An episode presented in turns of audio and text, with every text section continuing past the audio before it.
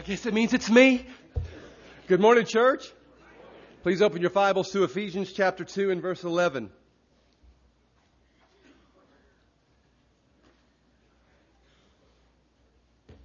How many of you are watching the whistle thing? And then how many of you are watching this little boy on this thing? and all you mothers are praying, please don't let him fall. We're going to put this up. Right there. I don't even know what that thing is for. Is it for kids when they stand up on this? It needs to be gone. Who's ever in charge of stools? No, I'm just scaring me to death. Ephesians 2 in verse 1. Before we go to that, let me make a quick announcement about some upcoming events. One is March 10th, we have the distinct privilege of inviting uh, a gentleman by the name of uh, Mark Johnson, or Mark Jackson, actually. He is a local potter who's going to come and help me launch a series of lessons that I'm calling Shaped for Greatness. Um, if you have some friends or some neighbors that you know maybe struggle with understanding they matter, and that possibly, quite possibly, they doubt seriously God has any dreams for them in this world that matters. This would be a great series to invite some people to. It begins on March 10th. It's going to run for four weeks, right up to Easter morning. I promise you, you are not going to want to miss any of those messages. I'll do my best to preach at my best if you'll do your best to invite some folks and believe that God can help change their lives maybe forever. I've invited you over the last couple of times that I've written some bulletin articles to, to join me over this time of Lent. We're not really observing Lent here, but during this time that a lot of the religious world does, where they refrain some, some things, we're, we're inviting you to join us in prayer. That God could bring to this place in those four weeks some people whose lives could be forever changed. And so I'd like to invite you to be a part of that. Now our text, and then let's pray. As for you, you were dead in your transgressions and sins in which you used to live when you followed the ways of this world, and the ruler of the kingdom of the air, and the spirit who is now at work in the sons of disobedience. All of us also lived among them, at one time gratifying the cravings of our flesh and following its desires and thoughts. Like the rest, we were by nature deserving of wrath. But because of his great love for us, God, who is rich in mercy, made us alive with Christ even when we were dead in transgressions. It is by grace that we have been saved. Amen? Let's pray.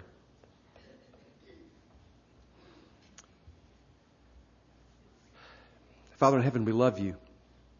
And we thank you so very much for showing us that love in very specific ways, but more than any other than at the cross.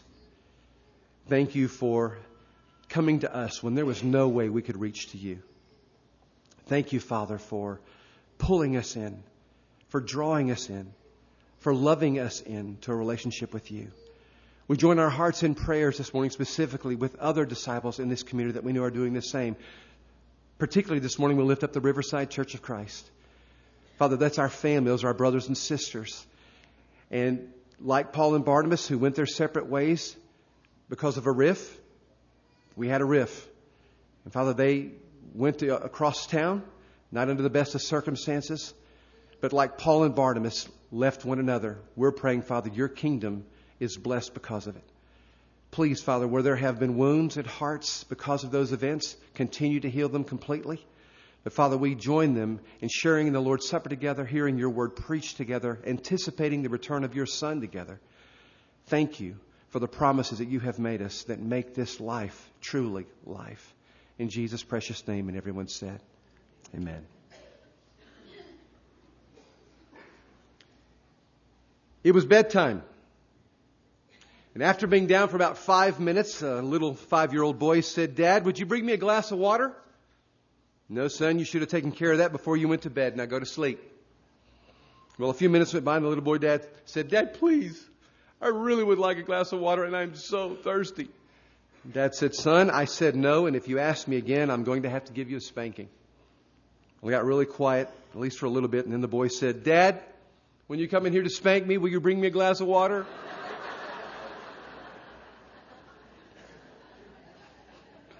There are some things that we want bad enough that we will endure a little bit of pain to get them. I start with a story that makes you smile because for about the next 11 and a half minutes to my best timing, I want to talk to you about a few crises that face us. It will not make you smile. Come the 1st of March, we face another financial cliff for our country.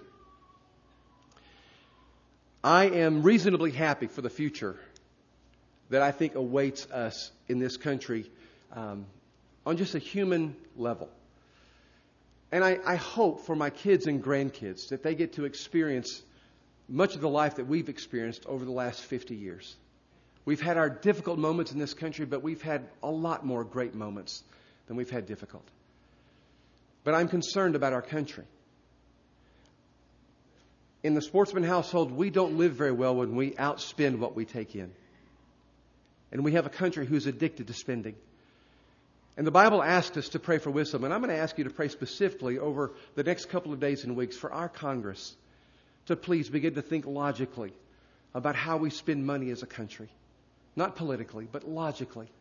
And hopefully help us in this generation begin to take necessary steps to get out of this stupidity that our country is in in spending more money than we take in. Now, that's a crisis that we face, and it's real. Jeff Peterson, this last week, he's a director of Partners in Ministry, told me a, a startling statistic. Actually, he told a lot of us who were gathered together at lunch over at Tucker Hall. Last year, 40% of our kids enrolled in Kerrville Independent School District lived under the poverty level. Now, it looks like this next year in enrollment, 61% of the kids attending KISD are going to be living under the poverty level. More repercussions of what's going on in this country politically. And I think we're at a crisis stage, not just up in Washington, but here also in our community. And Jeff was calling us to get involved. And on both accounts, both nationally and here locally, if we don't get involved ourselves personally and endure some pain and endure some inconvenience, then there may be some tragic consequences. Those are just two, minimally, of 10 crises that I could mention that we face generally as a people. From water resources to the sanctity of the marriage covenant to personal debt to personal health issues, and on and on it goes. But as perilous as those are, none of them compare to the size and the scope of the crisis that hit the European coast in October of 1347. 1347 when a Genoese fleet returning from the Black Sea brought home cargo that was no treasure. By the time the ships landed in Messina, Italy, most of the ship's sailors were dead. The few who made it back alive soon wished they hadn't. Fever racked their bodies, festering boils covered their skin. When Channel authorities realized what had come ashore, they ordered the vessels to leave the harbor immediately. But by then it was too late. Flea infested rats had already made their exit down the security ropes into the village, and the disease commonly known as the bubonic plague began its rampage across the continent of Europe. The disease was fairly easy to track. It followed trade routes northward through Italy and then France, and then after into the northern nations of the Europe continent. By spring, it had made its way into England, and within a short but merciless five years, 25 million people died. One third of Europe's population was gone. And that was just the beginning. Three centuries later, 300 years later, this plague still raged. And historians note that as late as 1665, an epidemic of it left 100,000 Londoners dead, taking 7,000 lives a week until a bitter and yet timely cold winter finally killed the fleas. What in the world was so devastating about this was that there was no cure. No hope was offered to anybody. Those who were healthy were forced to quarantine those who were infected, and those who were infected simply counted their days. When you make a list of history's most deadly scourges that we've experienced, hands down, the Black Plague ranks near the top of the polls. But hear me clearly not the highest. Whatever adjective you want to use to describe the Black Plague, catastrophic, disastrous, insidious. They all fit, but not humanity's deadliest. Not even close. The Bible clues us into the darkest of all epidemics that makes the Black Plague, in comparison, look like a cold sore. It is so widespread that no culture avoids it, no nation escapes it, no island dodges it, regardless of how isolated. The truth is, sin is everywhere. Everywhere. And the Bible reveals the first man and the first woman were its clear source. When Adam and Eve chose to take the advice of the serpent over God's, death tight-roped its way into this world. The plague was an accident. Sin, however, is willful. Willful. It is by choice. It is disobedience and rebellion in its purest form, and always a direct result of attitudes and actions that we purposely have left God out of. In Isaiah chapter 53 and verse 6, the Bible says, like sheep, all of us have walked away with our stiff necks and our arrogant pride. Like a classroom full of middle schoolers. We have ignored the substitute teacher and we have not taken God seriously. Amen? Like middle schoolers in a classroom with a substitute teacher, we have not taken him seriously. We have said loud and clear, it is my life, okay? I can live it any way I choose to. If I want to fill my body with steroids, that's my business. If I want to drive while intoxicated, that's my business. If I want to bend the truth to make a buck, that's my business. If I want to suppress the truth to win a case or an election, so be it. So what if God says, I love, I choose to hate? So what if God says, you need to forgive? I choose to get even. So what if God says, look, a little self control is called for here? No. How about some self indulgence? That's what I choose. Friend, if that describes you, anytime, anywhere, please be warned. Because what's so insidious about sin is that for the moment, sin quenches the thirst. But just like salt water and given time, the thirst comes back even stronger. Listen to the word of God in Ephesians 4:19. Paul tracks this progression. Having lost all sensitivity, they gave themselves over to sensuality so as to indulge in every kind of impurity with a continual lust for more. Sin's a tough taskmaster. What begins as some kind of a simple choice, we think, soon evolves into a complex obsession. Those of us in here who've lived long at all realize how powerfully true that is. And it's a self obsession. It's a direct slap in the face of God. It says, I don't need your advice, and I don't need you. And the Bible records what happens when a group of folks thinks that way. In Romans 1 and verse 21. There were those who knew God but wouldn't worship Him as God or even give Him thanks.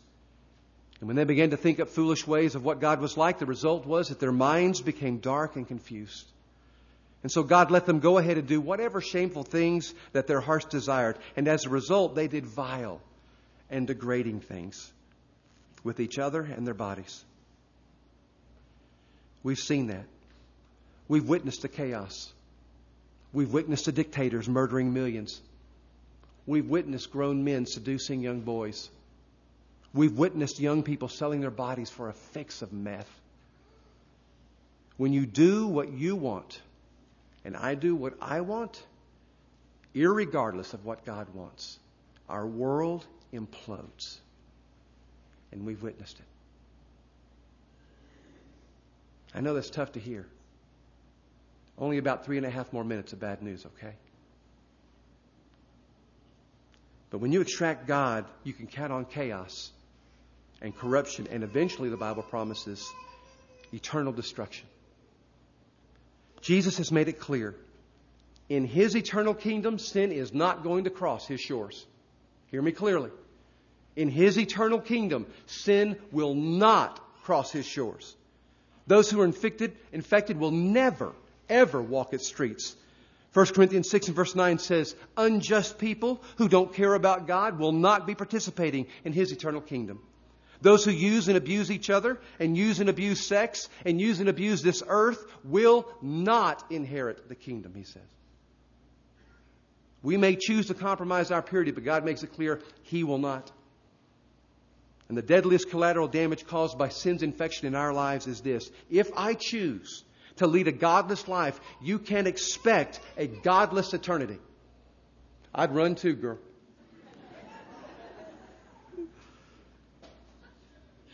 If you choose to spend your life telling God, leave me alone, the Bible makes it very, very clear. His justice will respect your choice right into eternity, and you will get your wish. He will leave you alone.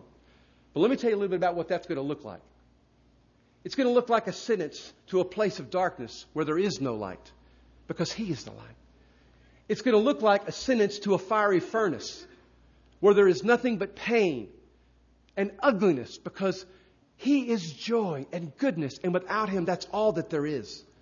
It's going to look like suffering from an unquenchable thirst that can never be satiated. Ever. The destiny of anybody who chooses to not follow God is horrific, the Bible says. But the good news, the good news is every chilling thing the Bible says about what will happen if I do not choose to make him my king in this world is that it can be avoided.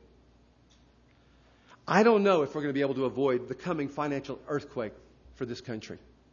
We've been watching Europe for the last two years, seeing them fall like dominoes left and right. I don't know. We're doing the same thing that they did. I don't know what kind of consequences are going to come out of 61% of children involved in a school system, what that's going to look like. And the choice is to just sit by and just go, We'll figure it out. Someday we'll figure it out. I don't know what that's going to look like. I don't know if it's avoidable, but I do know this hell's avoidable. It's avoidable. And that's the good news. Because in God's heart, He says, I don't want anyone to suffer the torments of a life without me. In 2 Peter chapter 3 and verse 9, Peter says, God's heart is that nobody should perish, but that everyone come to repentance. Everybody. Now, you may say, how in the world is that possible? How, how, do you avoid, how do you escape this incredible infection that's the deadliest of all infections? Well, maybe you're asking the same question a Philippian jailer asked in Acts chapter 6, verse 30. What must I do to be saved? How do I get out of this? All right, I get the dilemma's tough. I, I, I, have experienced the consequences. How do I get out? Well, here's what Peter also says in that context Believe in the Lord Jesus Christ and you'll be saved you and your household. That's how.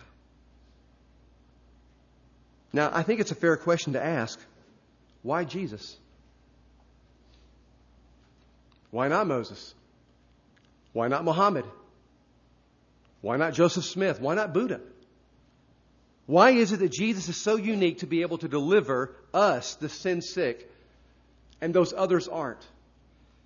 Paul says it this simply The sinless one became sin so that the sin infected could be counted sin free. Biblically, this is exactly what he says in 2 Corinthians 5 and verse 21. God made him who knew no sin to become sin so that we might become the righteousness of God. Now, what makes Jesus capable of doing that? Very simply, at the cross, two things happened. Number one, he contracted sin's disease willfully. A disease he had never contracted on his own, he chose willfully. And number two, when it killed him, a couple of days later, God validated his right to be our Savior when he raised him from the dead. That's how. Joseph Smith didn't qualify there. Neither does Buddha, neither does Mohammed. No one qualifies for that. No one was willing to take upon your sin debt so that you could have his life. No one has been resurrected who made those claims and the promises. There is one name by which we can be saved, and his name is Jesus Christ.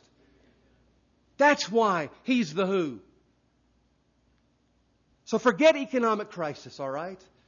Regardless of the earthquakes that may come, forget weather crises, the tsunamis, the tornadoes, the hurricanes. Forget health crises, the cancers, the heart disease. The greatest calamity of all of life is the destruction that comes from sin.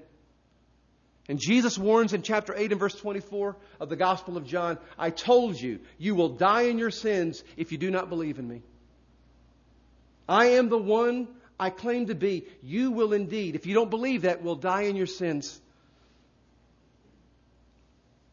We may not like the news, but heaven declares this truth. There is no more tragedy tragic than sin in the life of a human being that doesn't get answered. Heaven couldn't give a greater gift to counter that. It's a passage of scripture I didn't even put up on the wall because you know it by heart. For God so loved the world that he gave his only begotten Son, that whoever, whoever would believe in him would have eternal life. That's how he countered the problem of sin in this world. Peter amens that when he says, Christ, who never sinned, died for sinners that he might bring them safely home. Home. Go back with me, if you will, to the days of the Black Plague. Can you imagine if someone back in 1347 could do what Jesus offers to do for us with sin? Can you imagine someone who was born with bubonic resistance? He can't be infected with the virus unless it's invited in intentionally. He can't be tainted with it unless he wills it into his system. Now, can you imagine someone, I know this is hard to imagine, but someone who chose to do so? Because when he looked around and he realized the only way for those filled with the disease to be healed was that he had to become filled with the disease. And can you imagine him lovingly, willingly extending a hand saying, Touch my hand, let me take your sin, I'll give you my health. And can you imagine someone not doing it? Seeing the cure, seeing the help, seeing the remedy. Someone saying, I think I'll pass. And when those put his sin in their hands, and they see what that cost him. The results of infectious disease, like sin in a, in a human body, even when someone had existed with God from the very beginning of time. To see what it cost him the humiliation and the rejection and the death on a cross. And to realize that had to take place so that I could have his health. You think that would impact somebody? You think it would impact some people?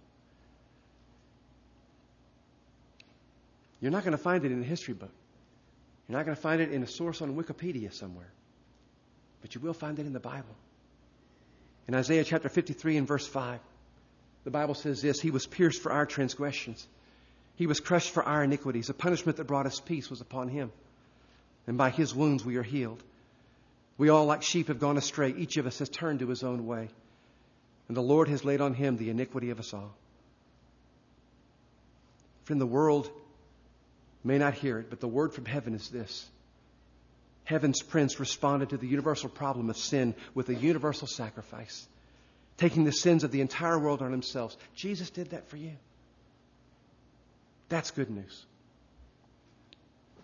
But the greatest news, again, the greatest news, I, I love the fact that I can, I can welcome him into my heart and welcome him into my life, and I can touch him and, and be healed of the sin and the infection of it in my life. But what I love most is the sin resistance he gives me when he moves in. That's the, that's the thrilling news of the new covenant. That's what the book of Acts is, the book of Acts is all about that some of y'all have been studying here recently. It's that yes, we get cleaned up and we get freed up, but we get enabled to live a life we never could have dreamed possible. Never. Galatians 2 and verse 20. It's from one of those people who, who was a living testimony of that fact. It's the Apostle Paul. It is no longer I who live, but it's Christ who lives in me, he says. Christ. He goes on to write in Romans chapter 8 and verse 1 As surely as Jesus gives you new and living breath, as soon as God gave Jesus new and living breath, he gives living breath to you. Now that's the greatest news. The greatest news of all is yes, I get freed from sin, but I get enabled to fight sin. One more time, let me take you back to the days of the Black Plague. This is a true part of the history of that 300 years before the plague finally reached Eyam, England. George Vickers was a tailor. He unpacked a shipment from London and he had ordered some cloth and it finally came. But as he opened it and he shook it out, he released some plague infected fleas. Within four days, he was dead and his village was doomed. The town unselfishly put itself in quarantine to protect the spread of it any further in that region. Other villages dropped off food for the villagers of Eyam in the open field and left people to die alone. But to everyone's amazement, not everybody did. As a matter of fact, a year later, when outsiders came to visit the town, they found half of the residents had not been affected by the disease. How? They had touched it, they had breathed it. One mother who survived lost everybody in her family, all six kids and her husband, within a week. Yet she lived. The town's gravedigger buried hundreds of people, touched hundreds of corpses, filled, racked with the disease. Yet he didn't die. How? The answer they found later through science was DNA. Their DNA actually had changed. In layman's terms, over time, in resistance to the bubonic plague, DNA had been birthed, been given, had changed, had morphed into such a way that the white blood cells were protected from being attacked by the black plague disease. In the simplest terms as possible, over a period of generations, a lineage developed that could not be killed by the plague. The moral of the story was, was choose your parents wisely. now, you all know that's impossible in this world. Well, not really. You can't choose your parents wisely, but you can choose your father wisely. Amen? We can choose our father wisely. I can change my family tree, beginning with Adam, to what Paul calls the new Adam, Jesus Christ, through whom God is recreating the world, through whom God is rescuing the world from itself. And when you do,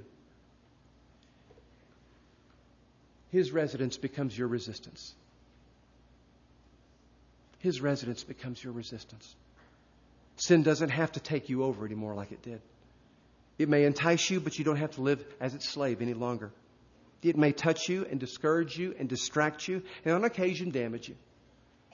But listen to me, it no longer condemns you and it no longer defines you. Christ in you defines you. You're in him and he is in you. And Romans 8 says, because of that, there is no condemnation for those in Christ Jesus. The first three weeks, I had the privilege of speaking to you. I pointed you to life. I encouraged you, here's a way that the Bible outlines for those of us who are walking in Christ to live. But unless you choose Christ, those three sermons really don't matter much.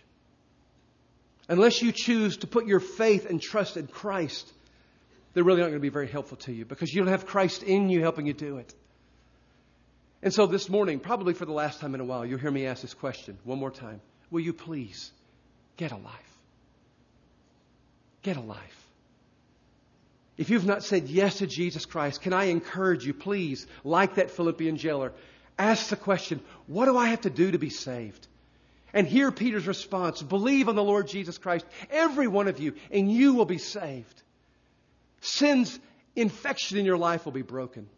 And He can come in and take residence. And I promise you, once He has, your resistance to sin changes forever. Let's pray. Father in heaven,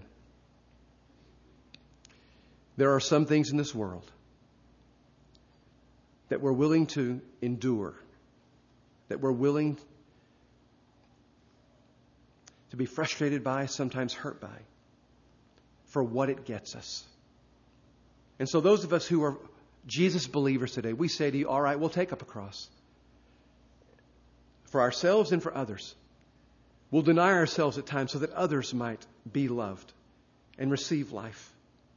We will be patient when what we want to do is just lose it. We'll forgive when we should and want to, it seems, take revenge. We'll swallow that, God, because what you're promising here is everything. It's everything. But Father, I know that you've brought some people to this place today who've not yet taken Christ's hands and have not yet made him your Savior.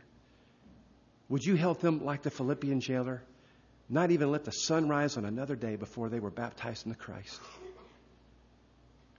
Father, we thank you so very much that you have run to us, that you have come into this world in full force, in full person, and taking the full brunt of our sin upon you. And so, Father, together we proclaim, we accept. This gospel story is our story. Let, it, let us live it out. Let us, let us enjoy it out. Let us even sometimes, Father, speak it out. In those right moments when you've formed and shaped relationships where we can tell others what incredible joy you've brought to us. Father, thank you so very much for coming and offering us a cure when we couldn't couldn't help ourselves. Help us to do the same for others. In Jesus' name we pray. Amen. I mentioned the Philippian jailer in my prayer because what was amazing is that night when he asked that question, what, what do I need to do to be saved? Peter says to him, Believe in the Lord Jesus Christ, your whole household will be saved. He didn't let the sun come up. They went that very night and were baptized into Christ, saying, I don't, I don't want to not live one more day. And it's one of the reasons why we always keep some water ready for someone just in case they're ready to say, All right, I'm tired of dying. I'm tired of trying to make my own kingdom. I choose to follow Christ today. I choose to make him my Lord. I choose to let him rescue me.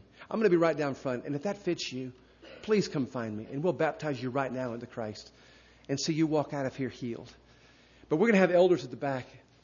And if this lesson has hit some of you in the heart saying, I have fallen back into an obsession. I said yes to sin once, and now I need freedom to help break free from that. Well, the blood of Jesus Christ cleanses us from every sin if we come before those who are in our family and confess those sins. He's faithful to do that.